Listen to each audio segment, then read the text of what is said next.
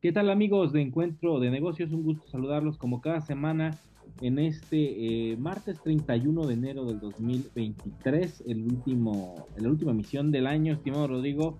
Pues este enero que se acaba, eh, el año va arrancando fuerte, muy rápido y pues, dándote la bienvenida aquí a través de Radio Nicolai de nuestro podcast. Muy buenas tardes, mi estimado Brian. Un gusto una vez más poder estar aquí contigo. Estimado Rodrigo, pues platícanos cómo se comporta la bolsa. Ya hay reportes trimestrales de algunas empresas y empiezan a darse datos sobre los cierres del 2022. Platícanos. Así es, mi estimado Brian. Tuvimos una semana con, con buenos, muy buenos rendimientos. Se cierra en positivo la Bolsa Mexicana de Valores el, eh, el Dow Jones, la Nasdaq, Standard Poor's cierran con subidas muy fuertes por arriba del 2%, incluso el Nasdaq por arriba del 4%. Entonces, una semana de fiesta, una semana de alegría, donde los mercados estuvieron muy contentos, los, la información que se fue presentando fue buena, eh, reportes trimestrales que vamos a profundizar más adelante, eh, hay de todo, hay buenos, hay malos, pero pues están dando buen ánimo. Una de las noticias más importantes que se da en, esta, semana, estimado, es el dato del Producto Interno Bruto de los Estados Unidos, es el cual sale en, en 2.9% al cuarto trimestre por encima de las previsiones que de 2.6%, entonces sale por encima, es un buen dato. Hay que aclarar que eh, tiene una pequeña disminución respecto el tercer trimestre. En el tercer trimestre estaba en 3.2%, estimado, entonces recorta 0.3% de este PIB. Se lenta un poco la economía de Estados Unidos a final del año, sobre todo en diciembre, pero cierra muy bien, cierra prácticamente en 3%, entonces la economía sigue creciendo. Entonces, en este momento no podemos hablar de una recesión porque hay que recordar que la definición de recesión en Estados Unidos es eh, dos periodos o más eh, con crecimiento negativo, o sea, bueno, con, con, el dato negativo, ¿no? Entonces, pues, se suma un periodo más a no recesión. Aquí lo que eh, preocupa a los inversionistas es ese, bueno, más bien lo que empieza a verse y creerse es este famoso aterrizaje suave, el soft landing que se habla, en el sentido de que pareciera que la economía se salva, creo que no, creo que aún estamos muy lejos de cantar victoria y demás, porque incluso estimado esta semana, la próxima semana vamos a comentar, hay reunión de la Fed, hay que estar muy pendientes de lo que dice la Fed para ver un poco qué pasa con los mercados, qué, qué se espera y demás, entonces la Fed ahí puede meter otro golpe a los mercados, sobre todo decir cuándo empiezan a recortar tasas, si es que van a recortar tasas o todavía no tienen fecha, que eso es lo que los mercados más están esperando. Entonces, por ahí, estimado, pues tenemos el crecimiento de Estados Unidos muy bueno. Eh, por ahí el empleo igual sigue, el empleo sigue pleno empleo, sigue por debajo de lo esperado. O sea, bueno, o sea, sigue fuerte, que es que ahorita es muy curioso porque lo que menos se quiere es un, es un empleo fuerte, lo que se quiere es un empleo débil para reducir la inflación. Pero las solicitudes de, de solicitudes de por desempleo fueron de 186 mil frente a 203 mil esperadas. Entonces están por debajo de lo esperado estas solicitudes, estimado. Entonces, la economía de Estados Unidos sigue muy fuerte, pero esto puede, lo único que puede generar es que se sigue inflando, sigue inflando la burbuja y cuando se venga el golpe sea mucho mayor. Entonces hay que tener cuidado. De ahí pasamos un poco a México, estimado, en donde la inflación repunta un poco en la primera quincena de enero, subiendo a 7.94 contra la de 7.82 de, diciembre. Entonces, rebota ligeramente, creo que es un rebote normal de cambio de año. Muchos negocios cambian el año y lo que hacen es subir precios sin más ni más, solo porque cambió el año o le suman la inflación y listo. Entonces, creo que es este efecto, creo que no es de tanto pánico. Este, y lo que al final hemos platicado y se visualiza es que la inflación iba a empezar alta y va a terminar un poco más baja. El pronóstico es 5.2, va a ir bajando eh, poco a poco y también tiene que ver con la base de comparación. Entonces, no lo veo descabellado, no lo veo de preocuparse, pero sí es una alerta de seguir atentos a qué dice la inflación, qué nos va marcando para que no se vuelva a disparar. Eso es lo importante también. Si los bancos centrales, lo platicaba la semana pasada por el Fondo Monetario Internacional, si los bancos centrales recortan tasas muy pronto, pueden controlar la inflación, pero después que venga un rebote. Y, eso es lo que no se quiere. Entonces, por ese lado hay, que tener mucho cuidado y hay que estar por eso muy pendientes de lo que diga Banco de México, lo que diga la Reserva Federal y lo que la inflación en los dos países vaya marcando. Entonces, eh, no fue una mala noticia para México, pero del todo, pero pues es un dato que alerta, ¿no? Lo mismo en Estados Unidos. Fue un buen dato, no fue excelente, pero va caminando bien. Y aquí, estimado, lo que más me sorprende es que la semana cierra positivo, cierra muy fuerte, después de un hecho curioso que pasa en la bolsa de Nueva York, que nunca había pasado y que todo el mundo se sorprendió, pero el sistema falló, estimado. El martes de la semana pasada, el sistema falla, eso es increíble. Eh, y fue por un error humano, entonces lo que han dicho, no han dado más detalles, o sea, han dado muy poco detalle, incluso los medios especializados eh, han buscado solo dar la noticia levemente, pero esconderla, porque puede ser una, una noticia que perjudique mucho al sistema financiero, que perjudique mucho a las bolsas, como lo conocemos, porque pierden credibilidad. ¿Qué fue lo que pasó? Eh, el día lunes, al cierre de la jornada, a alguien se le olvida pagar el sistema de la bolsa, pues no lo paga, y lo que esto hace es que como no lo pagó, o sea, porque un humano, estimado, no pagó el sistema, eso, eso fue simplemente porque no le puso a pagar, el sistema como quedó prendido al iniciar la jornada del día siguiente, eh, no inició como la conocemos como eh, precios con precios de apertura, con esto abre y listo, sino empezó con los precios de cierre del día anterior.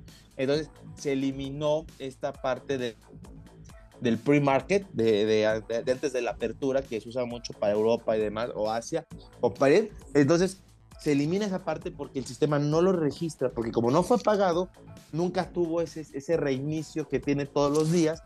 Entonces, eh, arranca con esos precios que son muy diferentes a los que ya ven en el pre-market, lo cual genera descontrol, genera volatilidad. Entonces hubo movimientos muy abruptos que se vendieron acciones muy caras o muy baratas y entonces toda la, toda la jornada fue así, sumamente volátil, con precios subiendo y bajando, subiendo y bajando drásticamente, porque el sistema se volvió loco por no tener esta primera fase que siempre tiene, estimado. Entonces, eh, lo que hasta el momento se ha dicho es que muchas de esas operaciones se van a eliminar, esas operaciones que están fuera de control, que estuvieron muy arriba, muy abajo, y, nada más, no han dicho más, que se van, a, se van a deshacer y listo.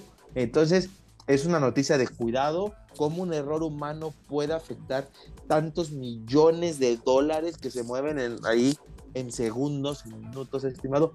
Y entonces, eh, eh, prácticamente esta jornada del día martes no existió. La están borrando de la historia, la están borrando del mapa, lo que, todo lo que se pueda, por un error humano. Entonces, un hecho histórico, un, un hecho muy raro, pero ahí estuvo, estimado, estuvo y fue, fue un hecho increíble y ojalá no vuelva a pasar, pero pues ya queda ahí en duda si sí fue un error humano o fue un error de sistema, estimado. Esa es la cuestión.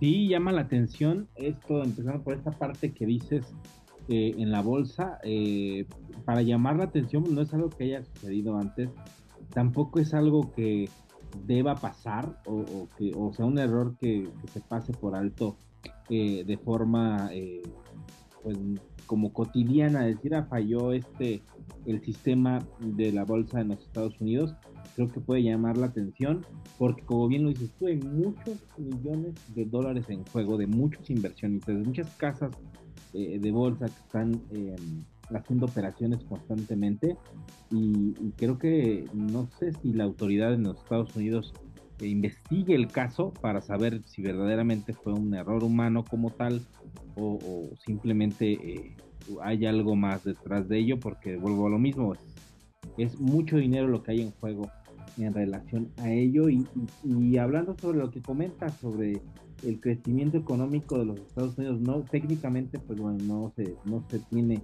esa, ese estadístico de que se aproxime la recesión por ahora, pero eh, volvemos al mismo, al mismo tenor, volviendo a lo que la teoría dice, pareciera que la teoría tendría que cambiar cuando nos habla de, que los periodos económicos duran aproximadamente ocho años máximo. eh, ya van 15 años en septiembre cuando la burbuja de los créditos reventó en 2008.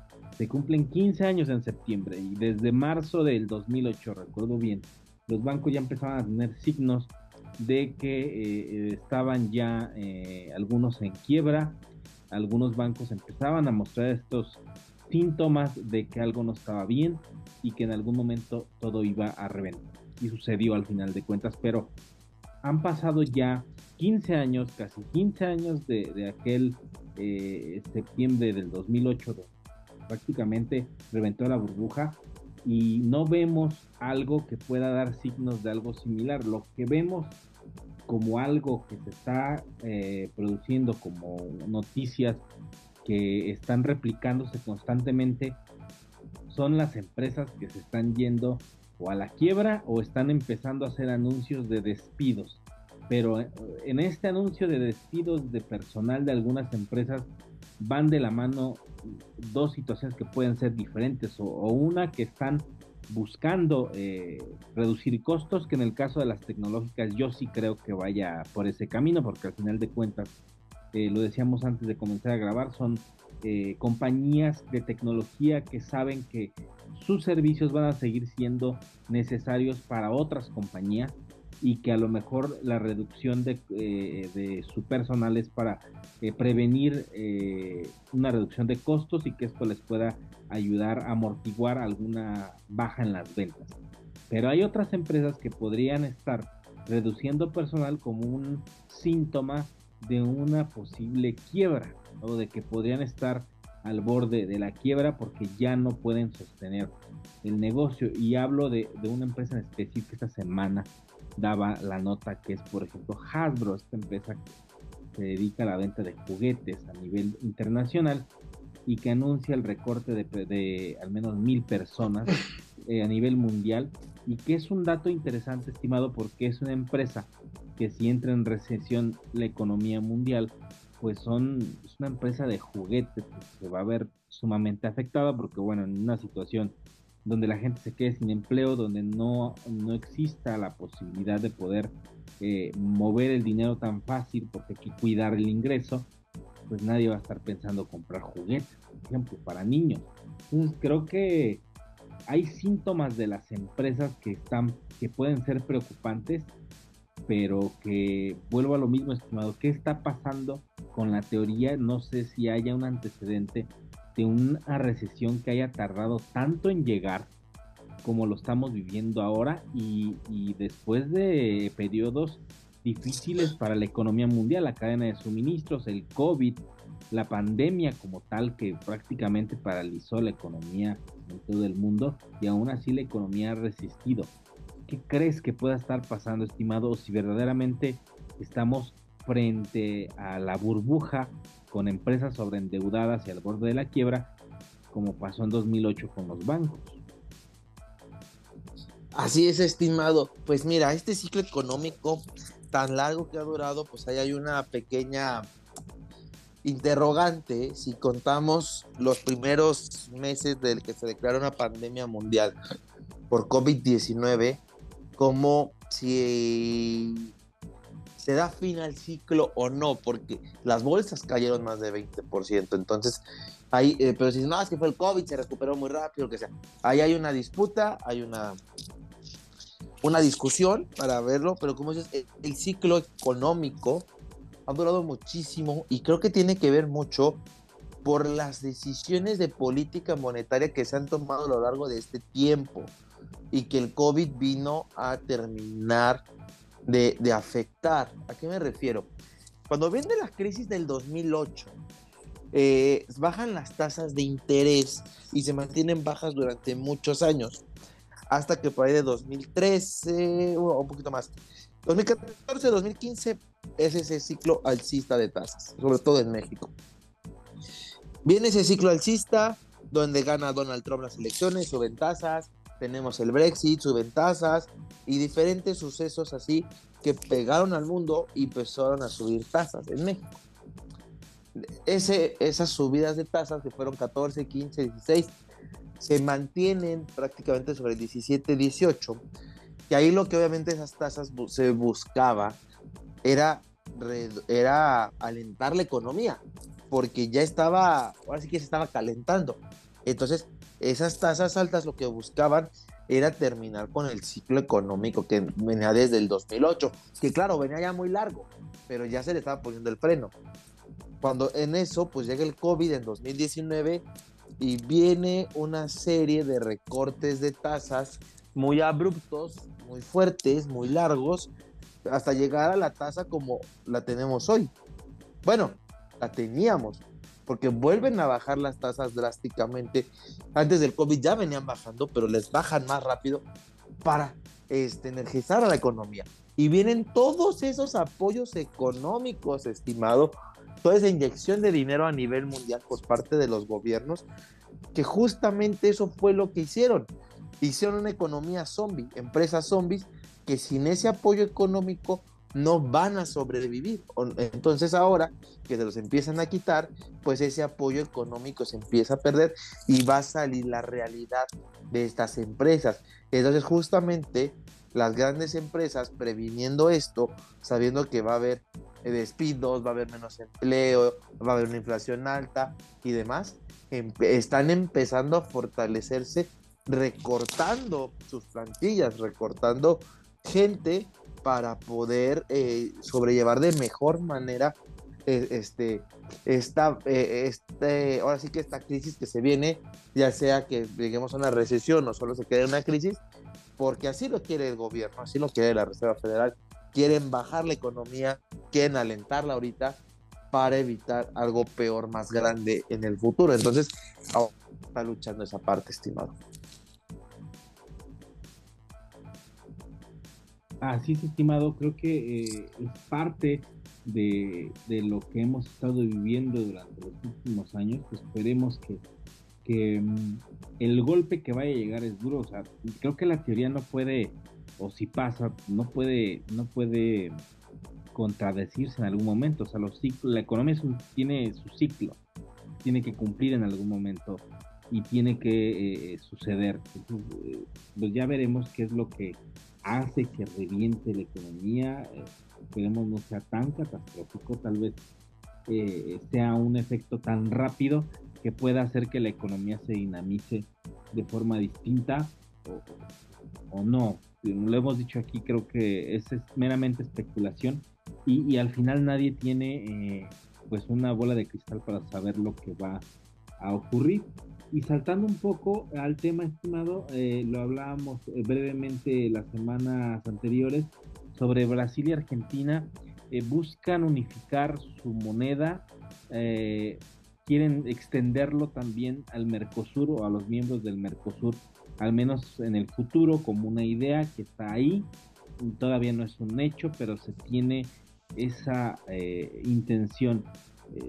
Mm, algo parecido a lo que es la Unión Europea con su conglomerado, sus los países miembros eh, que tienen una sola moneda. No sabemos si esto pueda replicarse tal vez en toda la región, pero hay una intención de estos dos países de unificar. Dos países que son contrastantes porque tenemos a Brasil, que es la economía más fuerte de América Latina, y tenemos a Argentina, que es un país que vive una eh, eh, montaña rusa en cuanto a su situación económica, eh, principalmente con el tema de la devaluación de su moneda que es eh, bárbara y más con el tema de la inflación en los últimos meses que les ha pegado durísimo. ¿Qué piensas al respecto, estimado? Porque si lo comparamos con conglomerado como es este gran bloque que se tiene en Europa, cuando se vino la crisis en 2008 y pasaron los años, eh, y que se dio el caso de países que eran miembros como Grecia, que cayeron en default por el pago de su deuda, y algunos otros que estaban en una situación similar.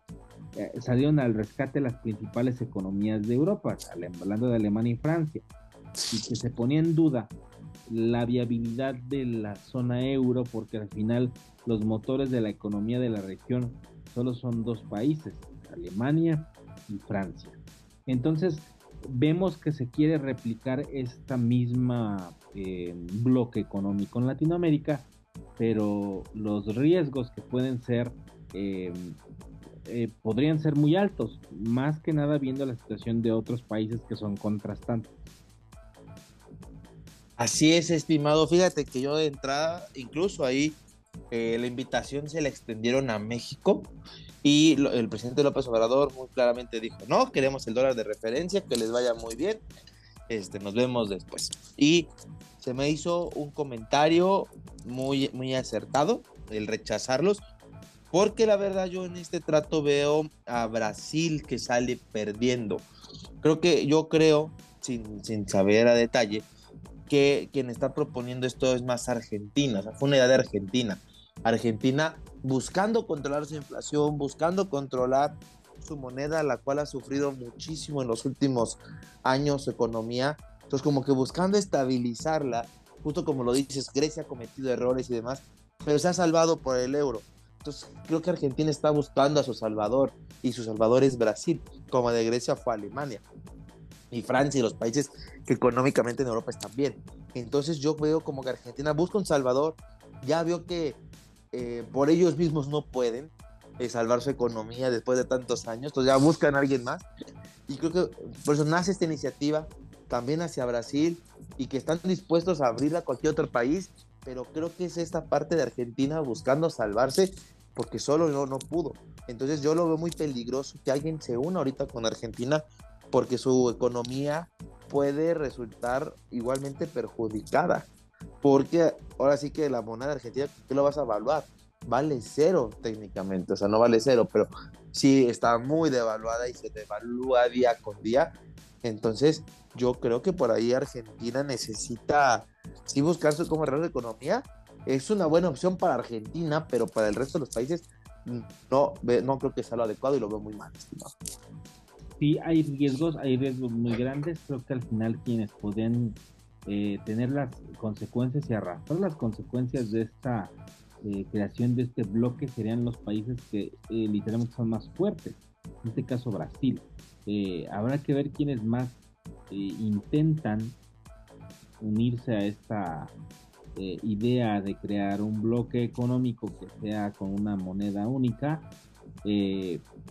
Chile, que es una economía aún fuerte, que es próspera, podría caer en este, en este espiral de idea que no es lo más eh, propio. Creo que las economías de Latinoamérica son diversas, pero en el caso de Argentina sí es un caso pues muy claro en el que la economía no es la mejor de la región ni tampoco es eh, la, pues la más próspera, ¿no? Hablando de generar confianza, o al menos la más estable como pueden existir otras economías en Latinoamérica que tal vez no puedan ser tan prósperas, pero sí hay economías estables.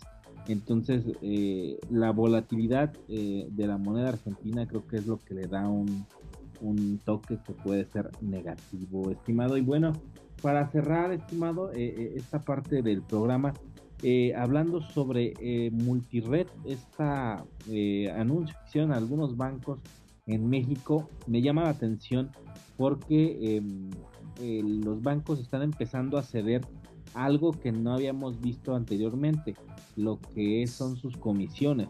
Eh, todos bien sabido que si vas a un banco que no es el tuyo, o del cual tú no eres cliente, y retiras dinero, pues se te cobra una comisión y es parte del negocio de los bancos, ¿no? como estas y muchas otras fuentes de ingresos de los bancos pero se anunció la creación de una multired de diferentes eh, bancos, diferentes compañías que no van a cobrar comisión, estimado, algo que me parece interesante y que va muy ligado a la competencia dura que están teniendo con las fintech.